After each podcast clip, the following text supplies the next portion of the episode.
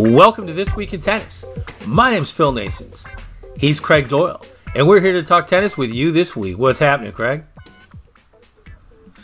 Yeah, it's a busy week. Um, I took my eye off the ball for a second, and it seems like on the tennis front, everything's happening. I mean, usually we get to the U.S. Open, we finish the U.S. Open, and we uh, we're scratching for topics to talk about, but not this week, right? Oh, we got a lot to talk about this week. Win Daily Sports is where I do my tennis touts, Craig, and I'm on a roll again, 14 and 0, just killing it like usual and Sloane Stevens showed up. And I actually touted her to win against Camila Giorgi. And she should have won. But she got smoked. She did her little pirouette. She flashed her smile and disappeared quickly. Does that surprise you? Uh, no. I mean, Sloane Stevens has already made it, hasn't she? She's made it to the top. She's big time now. Hey, you think? So, it, you know, it doesn't matter if she loses in the first round. in, in Japan, of all places. But she was complaining of jet lag three days ago, but it didn't stop her from going shopping every day. Uh, you know what? A lot of people are speculating that maybe she was there only to pick up a hefty appearance fee, plan her wedding, shop for her wedding, and disappear. Sounds about right. Well, that's the beauty of the world too, isn't it? You get to go to all these fantastically exotic locations, uh, Japan, wherever you want to go. Um, On someone else's nickel get, too. Well, it is, you know, and we've we've not really chatted about it a lot on this show, and uh, I think I've heard a few people on Twitter give me a little bit of stick because I've got a thing against Alexander Zverev, but he does the same thing. This kid gets a huge appearance fee. He gets four hundred thousand dollars to turn up to some of these small tournaments. You know, four hundred thousand. You don't get that. You know, at, at, big tournaments unless you get to the second week. You you got to get to the quarterfinals to get that kind of money. But he gets it just for turning up. So, you know, good and Sloane Stevens if she can get a hundred thousand dollars, two hundred thousand dollars just to turn up, losing the first round. It is what it is. Yeah, but that would be a tournament director's nightmare, though, because you want them playing toward the end of the week, not losing on Wednesday night. Yeah, well, you, you pay the money because you, you're putting out that star name to draw tickets in for the semi-finals and the finals, aren't you? That's that's why you're paying the big money out to these star acts if they're losing in the first round. You know, you you're not going to get your money back. You're not going to get it back on the gate. You're not going to get it back from the player.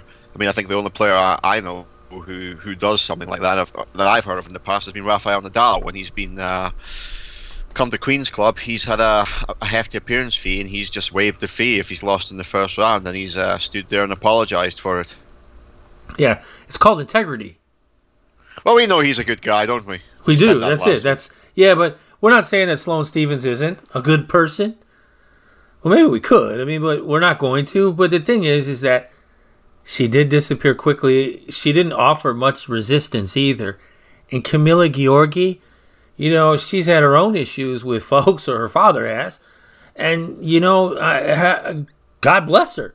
She she won. She got a big scalp. Now she's three and two lifetime over Sloane Stevens, and I, I think there probably are a few people who can boast a winning record. But if we will look back on it, I wonder how many of those are first round exits. Well, that's the thing, isn't it? You know. a lot of lot, lot of tournaments, a lot of smaller tournaments, and uh, especially once the, the the U.S. Open's passed, and you know this, um, this sort of trip out to the Far East where they go to India, they go to Singapore, Malaysia, China, Japan, all these places. I, I don't think the motivation's there for a lot of players because you're not playing for slams anymore. There's not another slam until January. That's you know it's a good four months away after the U.S. Open final. I think a lot of these players look at it as a, a sort of a cruise, almost like an off-season exhibition uh, set of tournaments. They just cruise over there, they play a few tournaments, they pick up some cash, they have a little bit of fun. Um, the only folks really, you know, focused on, on these tournaments are the, the players who come from these areas and the players who are desperate for points to try and make the tour finals. Well, that's just it. And Sloane Stevens isn't going to make the tour finals probably, so hey, why not uh, go there, pick up some bread, Go buy the latest electronic gadgets you can find, eat a little free sushi, and disappear with a big, big paycheck. But the gamblers are pissed at her. Yeah, I mean, you know, it's it's a dangerous game for gambling this time of year at tennis. You, you, can make a lot of money, but you can very, very quickly lose your money betting on someone who would have been a banker um, if we had gone back to like April, May time in the clay court season when everyone's trying to get informed for Roland Garros or Wimbledon or you know whatever. The, you would you would bet on these players and you would win. At this time of year, you got to be real careful who you back. Well, you ain't lying there, but fortunately for Win Daily Sports subscribers. The Flash is on the case, and they're making cash with the Flash, and that is a big thing. And you know, the interesting thing though, Craig, is that she's gotten a new coach, right? Or her old coach, and was supposed to straighten everything out, but she seems to have regressed. Yeah, yeah. I mean, is that much different to most of these girls? You know, all these girls who've come up, they've won a Grand Slam or they've got their Grand Slam final, they've got to that Queen of the Mountain status, and then all of a sudden they've got knocked off the perch, and they're like, "Well, I've been there, I've made some cash, uh, I'm I'm set for life," you know. Uh, that's how it is. You know, the the attitude, the desire to, to keep winning. We we talked about it last week a little bit with Serena Williams and some of the chat there, and there's not a lot of girls out there these days who are built with the mentality to win at tennis. They're built with this mentality to build a sort of brand name for themselves, and then once they've got enough money, they're they're quite happy just to to roll along. There's no desire for them to hit the gym every morning, to hit the practice courts for hours, um, working on their game. The, the, desire just sort of disappears, and they know they're able to coast along somewhere inside the top 40, and they're on the meal ticket. Yeah, those are good points too. Naomi Osaka two time Grand Slam winner. She just parted ways with her second coach in the last year. What in the world is going on with this young lady? I wonder. I, I can't figure it out. Uh, is it the case that she's like going to try look for a quick fix? Like, you know, she feels like she's fallen off the wagon. She has um, in terms of tennis, and she just wants some sort of quick fix to get herself back in, in business. Um, maybe she she's picked up coaches and she, she's just not getting the results she thought she was going to get. She's not playing the kind of tennis she thought she was going to get, so she's just going to cycle another coach out and bring another one in. Um, and you and I are going to agree on this when I say it's pretty unsavory business. And who's going to want to coach someone for you know six months and then be back on the scrap heap. Not many people, but mm-hmm. you know, m- maybe those guys out there, um, and you're, you're going to tell me there are. There'll be guys out there who'll be ready to jump on the chance, uh, it, you know, in the hope of getting some success with Osaka and building a name for themselves. And that could happen too. But Jermaine Jenkins was the guy who was supposed to fix the fix the lull after winning the Australian Open, her second consecutive Grand Slam major. And apparently that didn't work she doesn't look happy on the tennis court. She hasn't looked happy on the tennis court for a very long time. And it's odd, you know, that she, I mean, it's not odd. It's actually normal for them to dump coaches for whatever reason. The end of the day, though, is she got upset with him apparently because of how she played at the recent US Open, where she didn't go very far. Now, how much of that is her fault and how much of that is the coach's fault?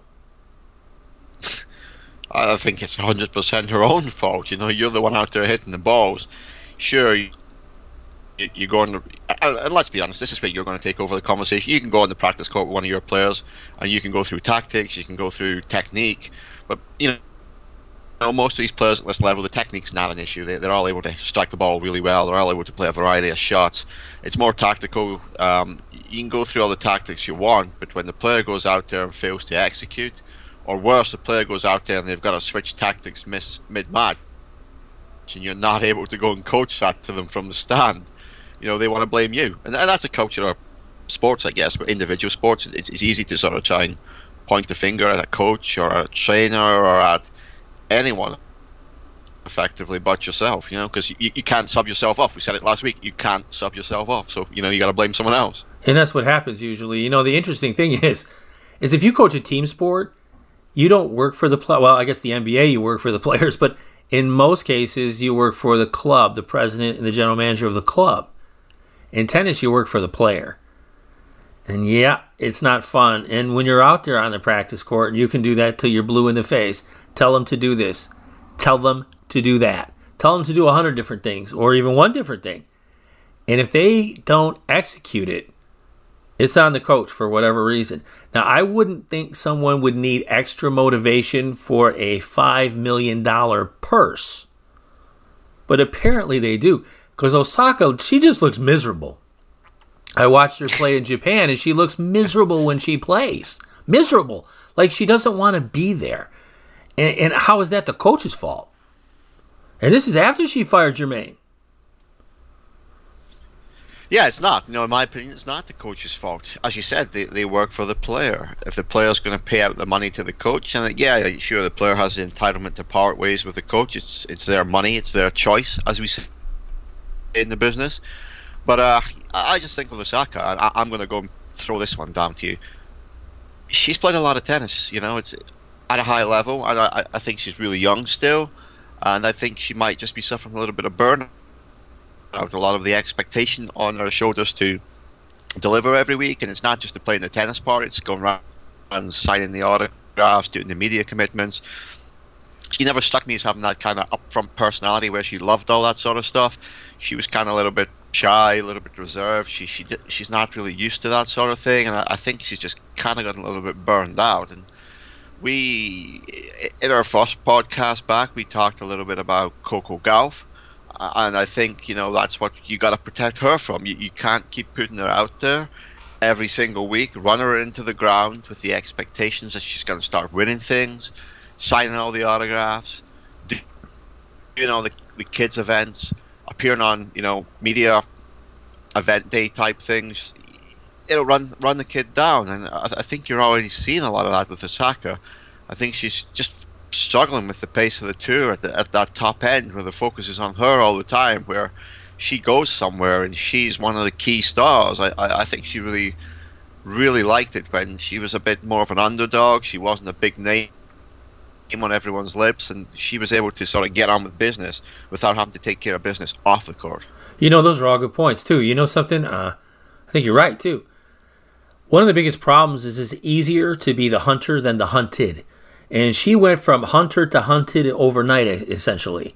And I had, you know, not many people even knew who she was until she defeated Serena Williams at last year's U.S. Open. So what you have, honestly, is a girl who, yeah, very shy and maybe not used to it, but if she wants to continue to play tennis at that level, she had better get used to it real quick. But again, what does that have to do with her coach? Nothing. You know, she can't handle the pressure for whatever reason, and her coach ends up losing her job because she can't cut it. You know, that's the hardest part about the coaching thing, and that's why you have to be very careful about who you are coaching. You made a great point when you said somebody will step right up, and somebody will. But it will will it be the best person for Naomi Osaka though? More than likely no, because you don't want to coach someone. She's fired two coaches in within 12 months. Actually, 6 months. What is your job security? You better have a damn good contract if you're going to take that job. Yeah, absolutely. I, I'm sure she's not giving out you know multiple year contracts that she's paying out on either. Well, she should. I mean, that's the only way I would take that job.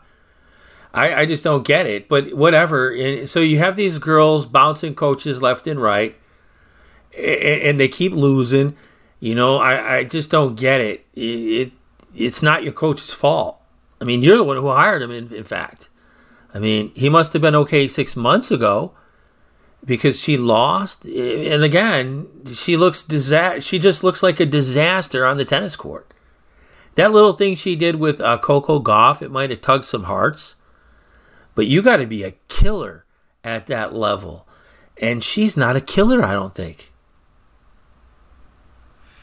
No, she's not. It just fits in with the personality thing that I was talking about a minute ago. She's quite reserved, quite backwards. Um, I, think she's gotten to where she's gotten by surprise more than by bullying anyone, by stepping on anyone, as you want, if you want to put it that way. Um, I think now that people recognize who she is and they're cautious of who she is.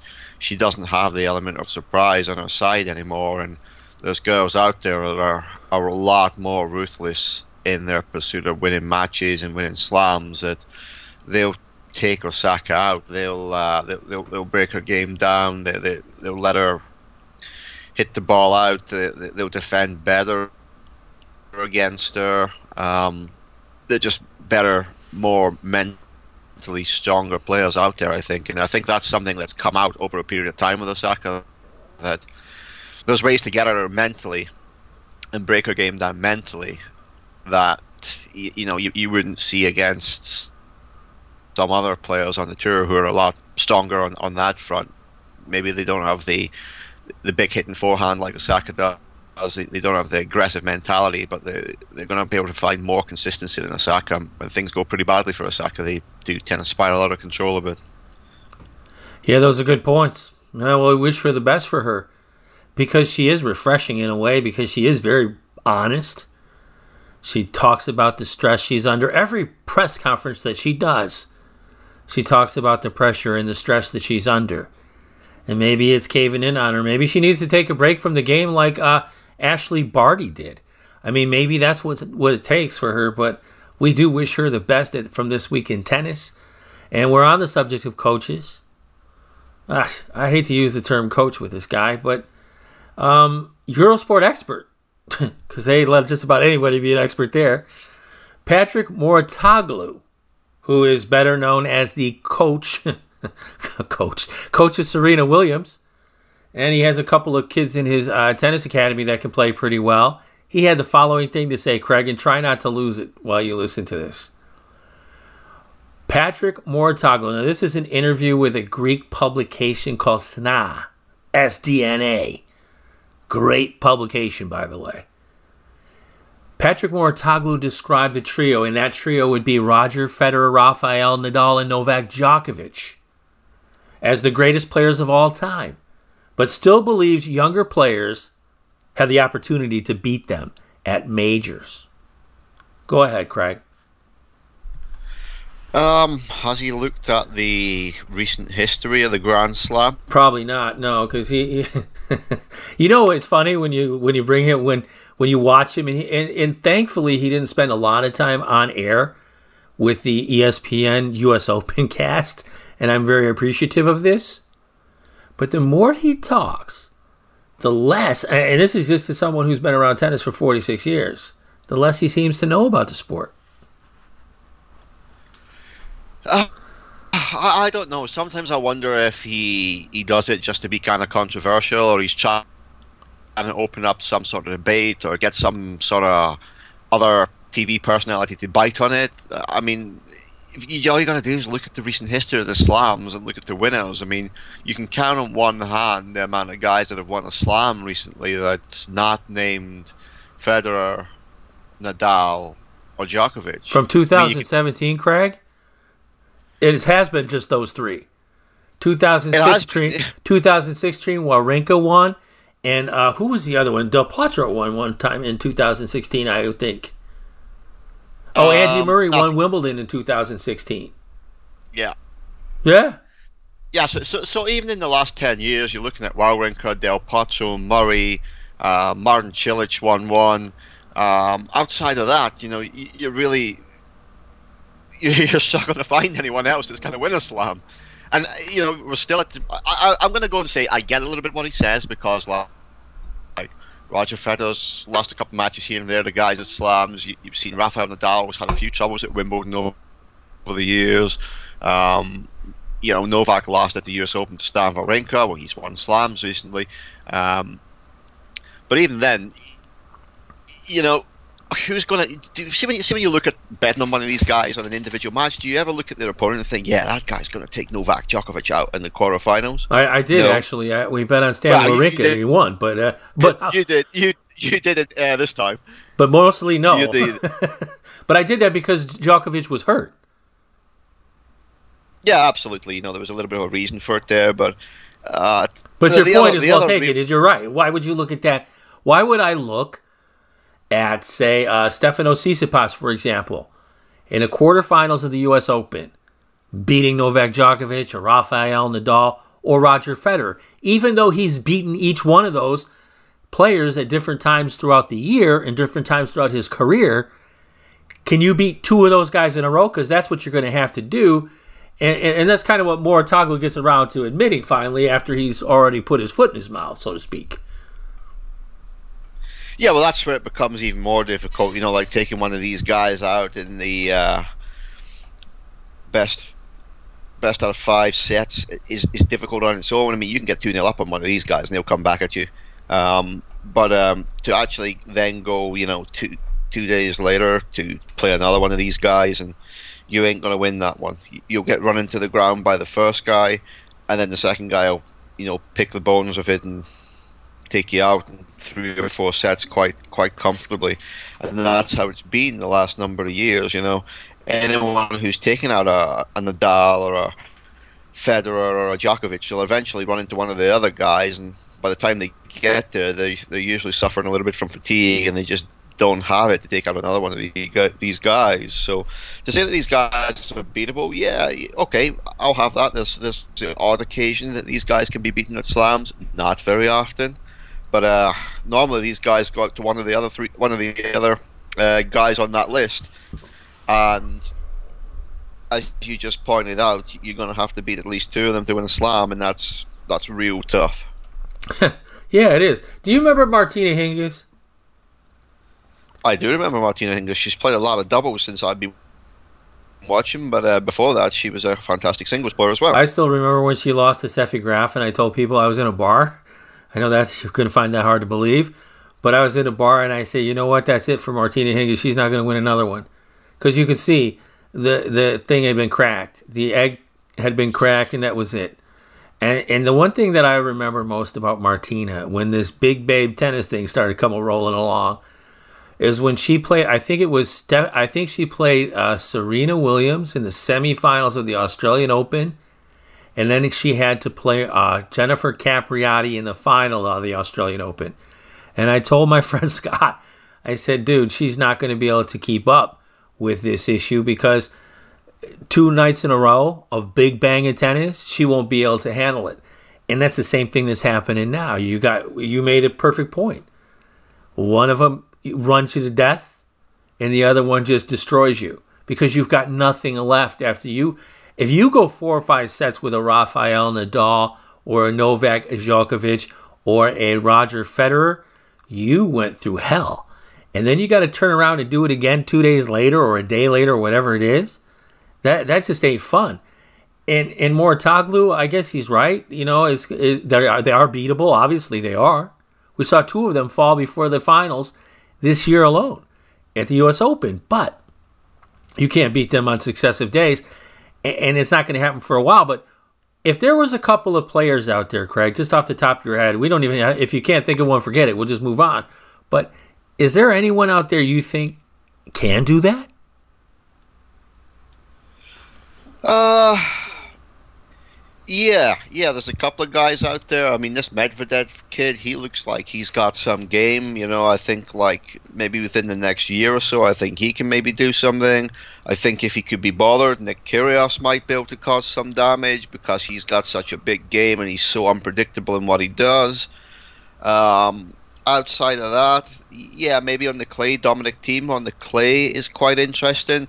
I think uh, Rafael Nadal is such a problem for him because Nadal just does everything Thiem does, but better.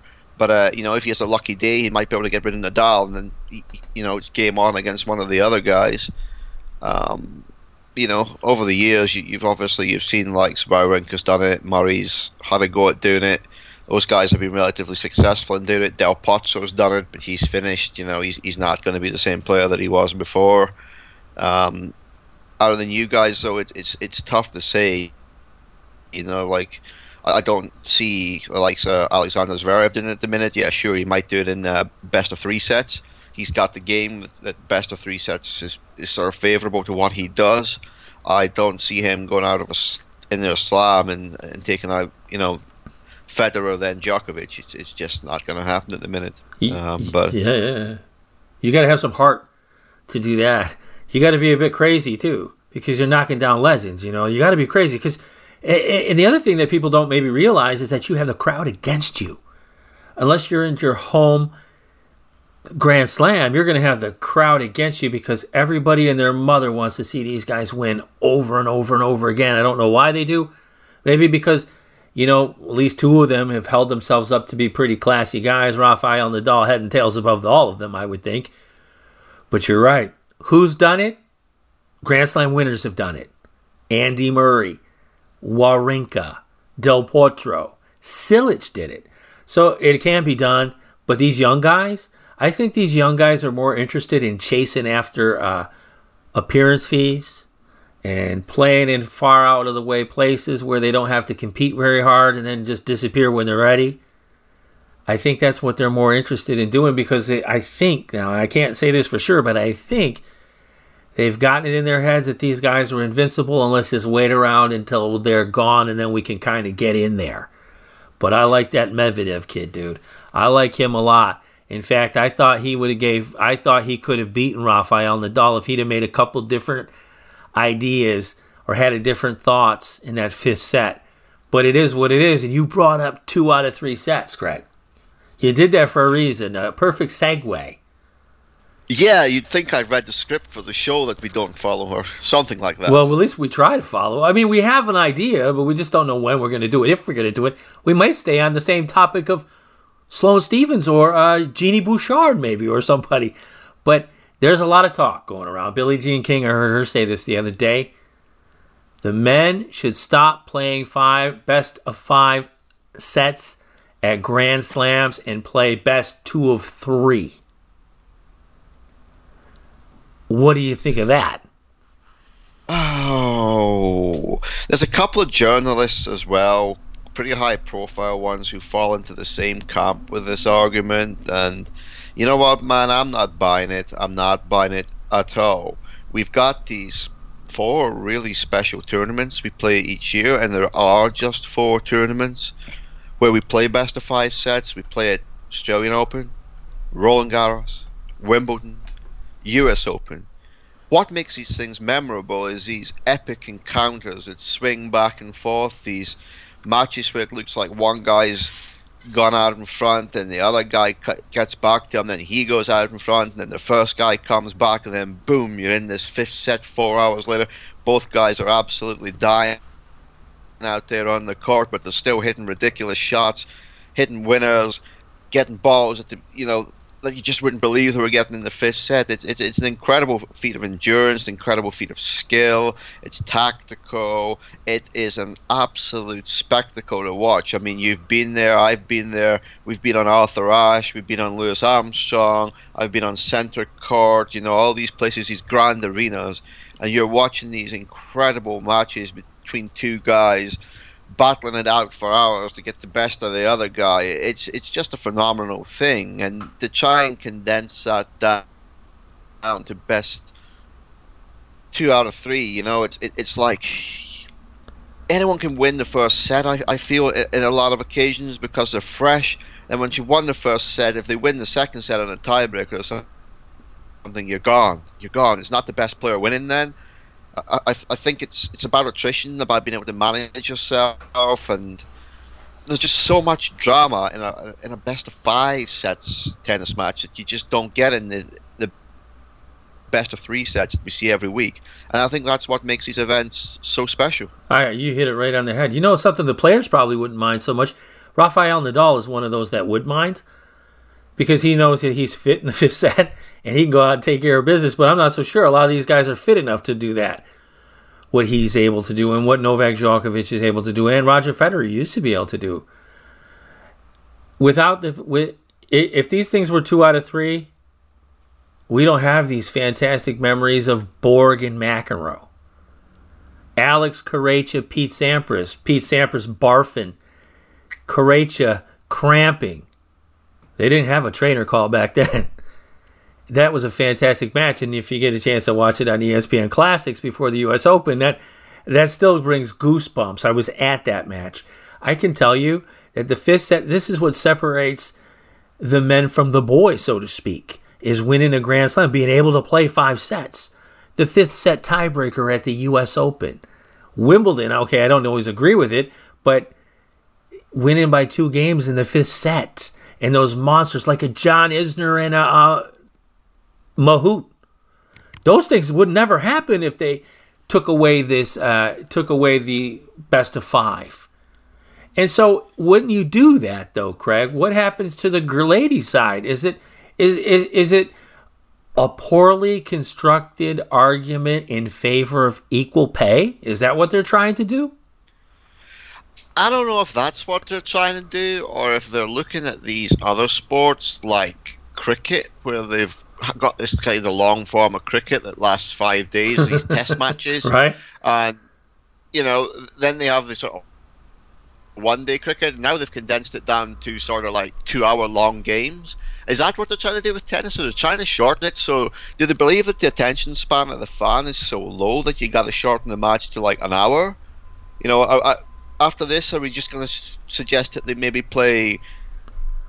I don't know, two sets, and then after that, they play a tiebreaker or something. You know, or, or maybe we don't want to even do that. Maybe we just want to have you know four games in a set or something. Or an eight game pro set like they do in some NCAA tournaments. Yeah, yeah. Let's just have that that, that one pro set, and th- then we're done.